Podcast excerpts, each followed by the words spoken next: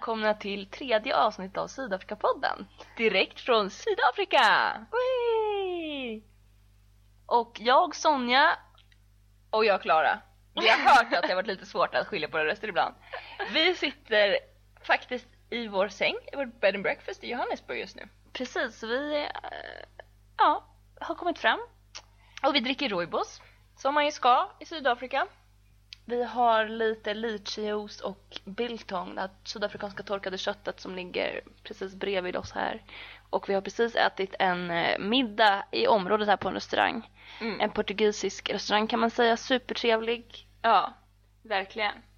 Och eh, ja, vad tycker vi om våra första dygn här? Ja, vi eh, åkte, vi flög hit igår då, lördag. Det var väldigt, Vi flög tidigt på morgonen från Sverige. så det var ett dagsflyg. Eh, och första resan var ganska turbulent så vi var båda lite skakade efter det. Ja. Men, Och eh, klockan var typ sex på morgonen. Och man ska väl inte göra något vid den tiden. Nej, men sen, eh, ja, sen så åkte vi det här superlånga flyget Amsterdam till Johannesburg på 10 timmar. Ja, 10-11 timmar. Och det gick bra. Ja. Eh, vi blev upphämtade av en eh, chaufför som eh, vi fick kontakt med genom vårt bed and breakfast. Och han skjutsade oss hit och vi hann prata med honom om allt mellan himmel och jord Ja. fast vi var så trötta. Det var liksom, det är så lite absurd upplevelse. Man har rest så här sjukt länge. Vi gick upp typ halv fyra i Sverige. Vi, eh, vi eh, har rest en hel dag. Vi har i och för sig inte rört oss mellan tidszoner, men vi har vi är helt eh, borta, vi har liksom suttit 10 000 meter över luften, inte ätit ordentligt med mat och så. Vi kommer fram, det är kallt i Johannesburg, klockan är typ 12 och så sätter vi oss i bilen med vår chaufför och han börjar prata om allt möjligt liksom. Vi, vi pratar om, eh, om vad det innebär att vara fri egentligen, att de kanske inte förstod vad det innebar, att han måste betala skatt nu och Ja, synen på alltså, den politiska situationen idag i Sydafrika och synen på aids var ett stort kapitel, Ja. stort och svårt. Han trodde ju inte riktigt på aids till exempel och det ska vi inte bara säga då på ett eh, förminskande sätt utan han hade ju väldigt intressanta synpunkter även om själva sakfrågan att aids inte finns kanske var lite märklig. Det kom, kan vi komma in på lite mer senare men han hade väldigt intressant, det var intressant att få hans perspektiv på det. Mm. Men var- vi var trötta. Och, Exakt, vi var rätt trötta och eh, jag hade typ inte ätit någonting under hela dagen så att det var allmänt eh, lite omtumlande. Men vi kom till vårt bed and breakfast som ligger i Melville, en trevlig och lugn villaförort i Johannesburg. Bed and breakfastet är ganska typiskt sydafrikanskt. Det är eh, en stor eh, generös terrass, lite vildvuxen trädgård, höga murar och eh, på golven så ligger heltäckningsmattor. Vi slogs av hur kallt det var när vi kom hit. Han som mötte oss hade mössa och dunjacka och vi fick direkt slå på vårt element. Lilla element som dock är väldigt mesigt om man eh, jämför med kylan som finns inomhus i huset. Ja precis, vi fick slå, slå på vårt lilla element och vi påmindes lite om eh, hur vintern är i Sydafrika. Man, eh, man förlitar sig på ja, varma kläder och all form av eluppvärmning, fläktar och element som egentligen är ganska värdelösa för att eh, värmen försvinner nästan direkt. Men eh, Och på toppen av is som grädden på mosen så insåg vi att vårt fön- våra två fönster hade stått öppna hela natten. Och då är det ju ändå kanske bara fem grader utomhus och de hade stått öppna ordentligt. Så jag kan säga att jag började natten med ett par mjukisbyxor, en t-shirt, ett par raggsockar och en ulltröja under ett täcke och en filt. Sen eh, eftersom blev det lite varmare men eh, det är inte, kylan här är inte att leka med. Och vår, eh, vi tycker lite synd om vår stackars hon som tar hand om bed and breakfastet här. Hon ser verkligen ut att lida när hon går runt i sin, eh, i en, med en tekopp i handen med en mössa och sitter precis, precis framför värmaren i eh, huset. Och hon klagar på kylan hela tiden. Ja, men den stora skillnaden är ju att dagarna blir riktigt härliga. Så eh, vi satt på vår terrass idag och innan vi åkte ut på, på dagens äventyr och kände solen värma och då känner man hur, hur stark den är. Ja. Och eh, himlen är helt, helt blå. Och det känns som ett ganska klassiskt sydafrikanskt vinterväder. Just det här väldigt klara och eh, blåa himlarna. Så att det blir väldigt soligt och, därför är det ju ändå väldigt fint. Så fort man kommer ut, så fort man sätter sig i solen så blir det skönt. Mm. Och idag så eh, har vi varit eh, i innerstan, downtown, i eh, vad som het, kallas Arts on Main eller Market on Main. Eh, som är, det är som en sorts entreprenörer som har startat upp det under några år. Ja, ehm, och det är ju eh, förlagt i ett område som eh, är ganska rufft runt omkring. Alltså downtown. Ruffigt! ruffigt. det är ganska ruffigt. ruffigt och tufft. det är ganska, det är ganska ruffigt. Och eh, det är inget ställe där liksom, ja men vår chaufför skulle ju inte släppt av oss tre kvarter längre bort och bara, ja men ni kan ju gå sista biten. Det är inte den typen av gator helt enkelt. Men där har det här initiativet startats upp och eh, där är det som en sorts gågata med jättetrevliga restauranger och kaféer, affärer. Och eh, om man går in på liksom som en innergård Eh, så är det just det här som vi var på som heter Arts on Main som hålls på söndagar och eh, där är det som en utställning, det är mat eh, massa, massa matstånd med jättegod och väldigt prisvärd mat och det är olika konstnärer som ställer ut någon verkstad, någon studio och sådär. Och det är jättespännande att se och det är verkligen folkligt. Det är massa, massa människor som är där. Mest kanske vit medelklass men att det verkligen är alla åldrar och folk sitter där och äter mat och ja. Ja, alltså bara så genuint trevligt. Mm. Folk börjar prata med en och det är väldigt vänlig stämning och vi påminns om den här äh, entreprenörsandan som finns i Sydafrika på ett lite annat sätt. Alltså den finns väl också i Sverige men på ett helt annat sätt i Sydafrika och det är mycket starkare. Det är verkligen många människor som inom till exempel ja, men inom medelklassen som är egenföretagare och, och gör eh, smycken och, och liksom hantverk som de säljer. Eller har ett bed and breakfast. Eller har ett bed and breakfast precis och liksom ställer ut på, på marknader på söndagar och det finns någonting väldigt folkligt över det. Det är inte det här uh, storskaliga. Nej, och det känns väldigt lokalt ändå när man är i ett sånt, alltså att det är ganska lokala matproducenter och det var något ställe där det var liksom eh, gatpojkar som hade fotat och det var en utställning om det, gatpojkar från Johannesburg då och nu satt de där och sydde lite kuddar till försäljning och så. Så att det känns som att det är ganska lokala initiativ som driver det. Mm. Men vi, på, vi, eller vi förstår hur mycket som alla vi har pratat med säger att Johannesburg har förändrats väldigt mycket och det kommer vi komma in på mer i, i ett annat avsnitt. Vi kommer prata mer om Johannesburg då och alla våra intryck. Men det vi kan konstatera är att vi kan se det också. Bara en sån sak som att vi drack en jättegod cappuccino på ett gatukafé liksom, på en trottoar utomhus. Det var det liksom vi... träbänkar och träbord uppställda längs trottoaren under ett träd och så var det ett litet, ett litet liksom café men som en lucka ut mot gatan. Där vi mm. beställde cappuccino som, och det vet man ju av erfarenhet tidigare när vi bodde i Sydafrika, då får man inte direkt goda cappuccinos på det sättet här. Men den Nej. här var ju ja, jättegod. Och vi har aldrig, tror jag, någonsin suttit på ett café längs en, en väg på det sättet. Antingen är det innergårdar eller så är det ja, olika typer av liksom, shoppingcentrum och, och så. Så det var en häftig upplevelse. Ja, verkligen. Och lite samma kan man säga hade vi nu på kvällen också en för oss lite ovanlig Sydafrika-upplevelse, nämligen att vi promenerade två kvarter bort från där vi bor så är det en gata med restauranger. Och det är också, har man inte varit i Sydafrika kanske man tänker, ja ja, en gata med lite restauranger, det är väl inget konstigt. Men i en sydafrikansk kontext är det faktiskt väldigt ovanligt just för att man promenerar då längs den gatan. Det är inte, det är inte ett shoppingcentrum utanför stan dit man tar bilen.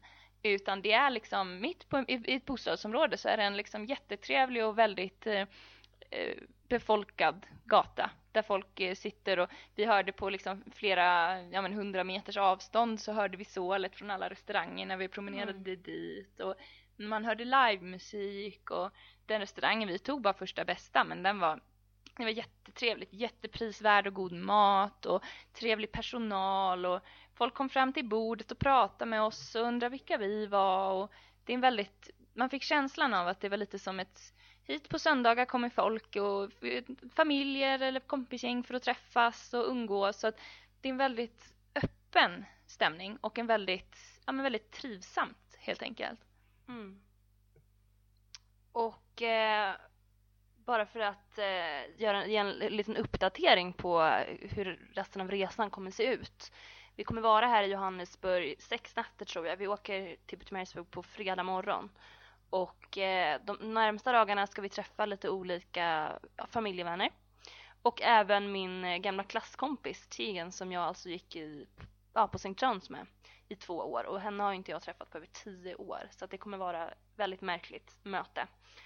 Vi ska även åka till Soweto, till eh, apartheidmuseet eh, och eh, ja, röra oss lite mer här i våra kvarter. Sen så åker vi till eh, Pietermaritzburg som sagt, stannar där, ja vad blir det, fyra nätter. Mm.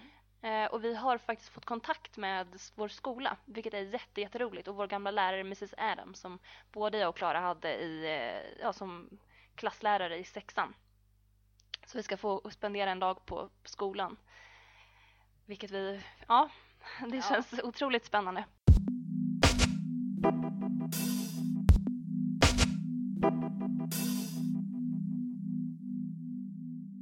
För att förstå min och Sonjas relation till Sydafrika måste vi nog gå bakåt i tiden lite grann.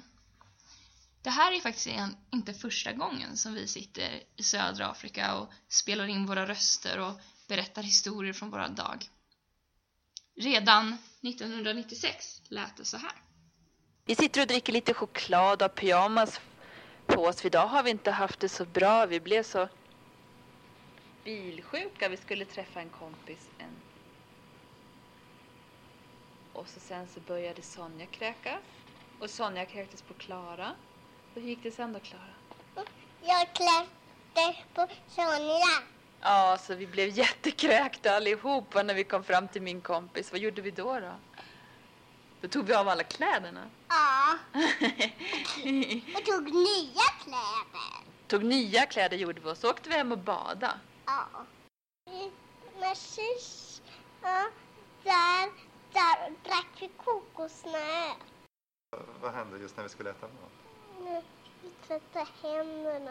En, kom med en, en burk. En burk. Och den var tom. Så kom han med en kanna med varmt vatten. Och eh, då höll vi fram händerna i burken och eh, då hällde han vatten. Och, och då rann allt vatten i burken. Då tog vi oss på handduken som han hade på armen. Oh. Vi åkte till en stor sjö och där, där fanns och där fanns det stora vågor men de kunde göra ett hål. Det där var Klara och Sonja, två och fem år, som spelade in eh, berättelser från Mosambik och Sydafrika när vi bodde här när vi var små. Men för att förstå vår relation till Sydafrika behöver vi faktiskt gå betydligt längre bakåt i tiden än så.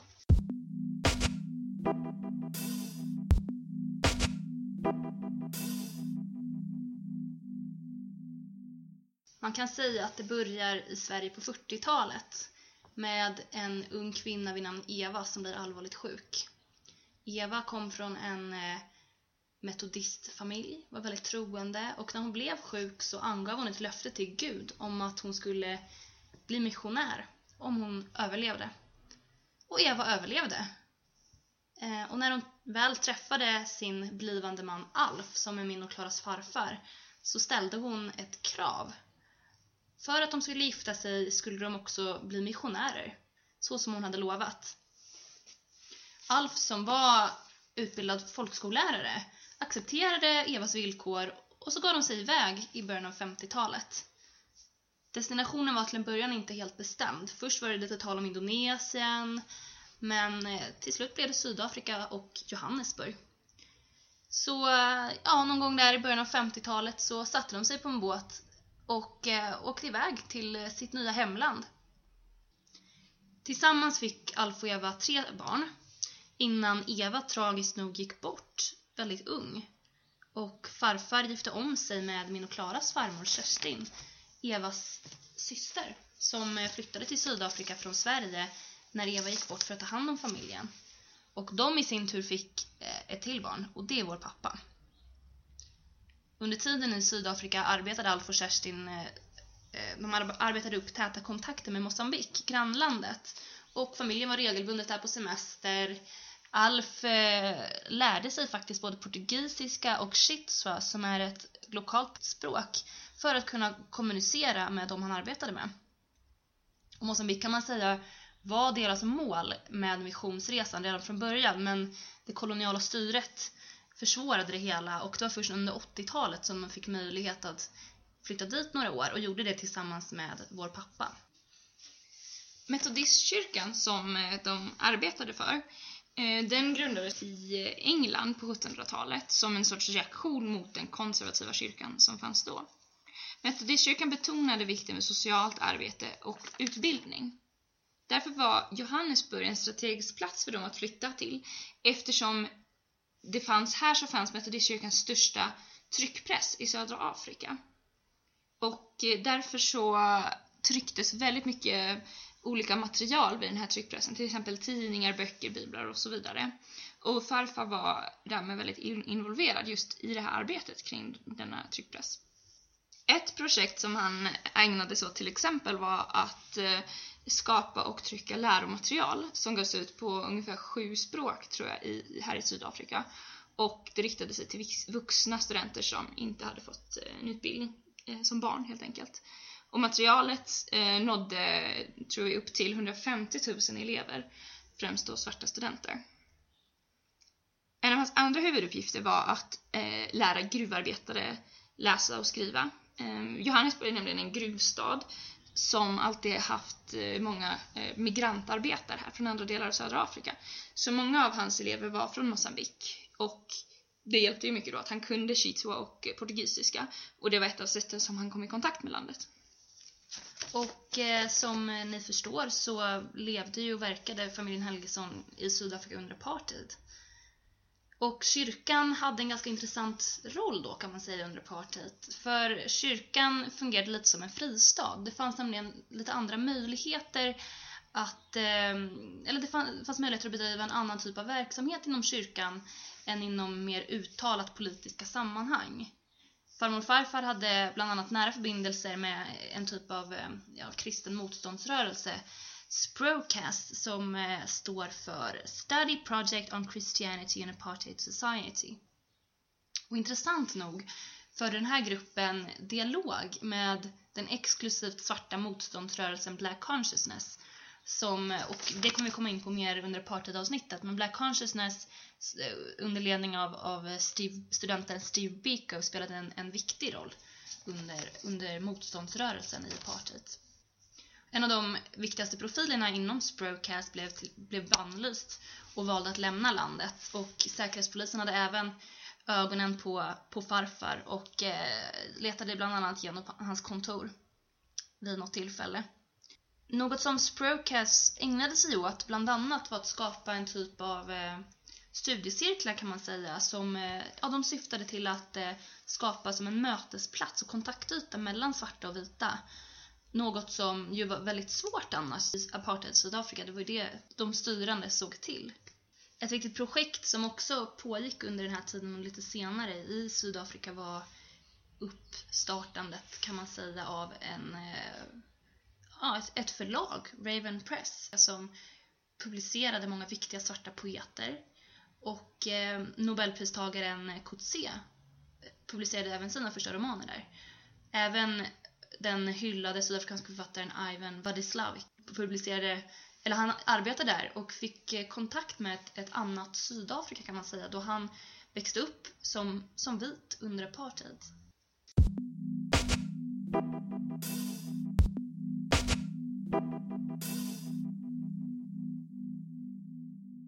Så man skulle kunna säga att mycket av det arbetet som gjordes var ett, en sorts mötespunkt. Alltså dels så försökte de hitta inom kyrkan olika kontaktytor mellan svarta och vita.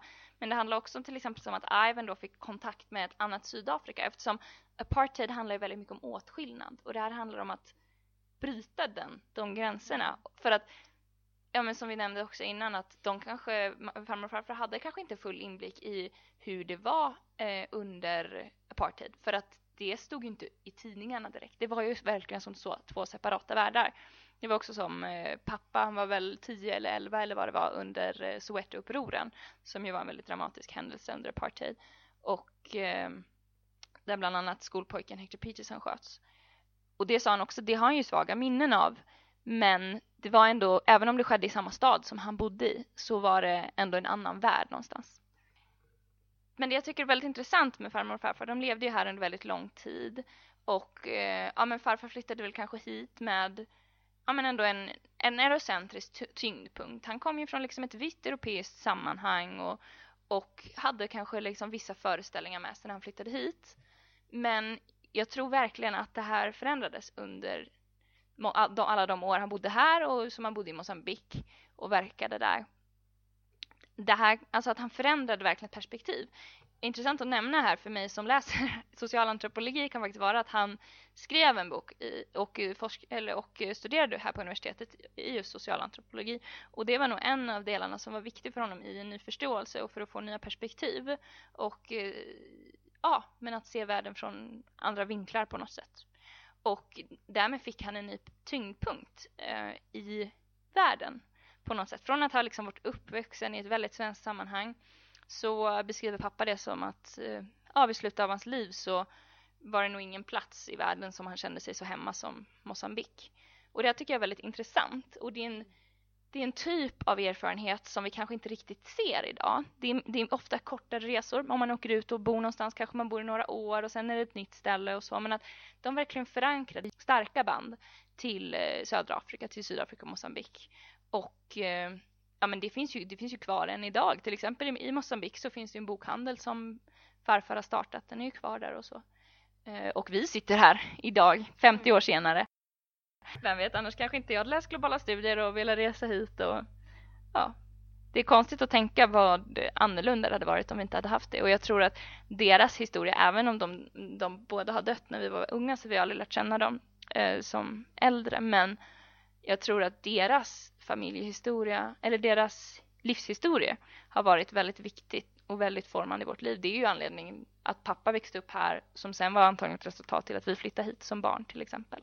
Så det är intressant att tänka på det där och det gör nog också att vi känner extra starka band just till den här delen av världen.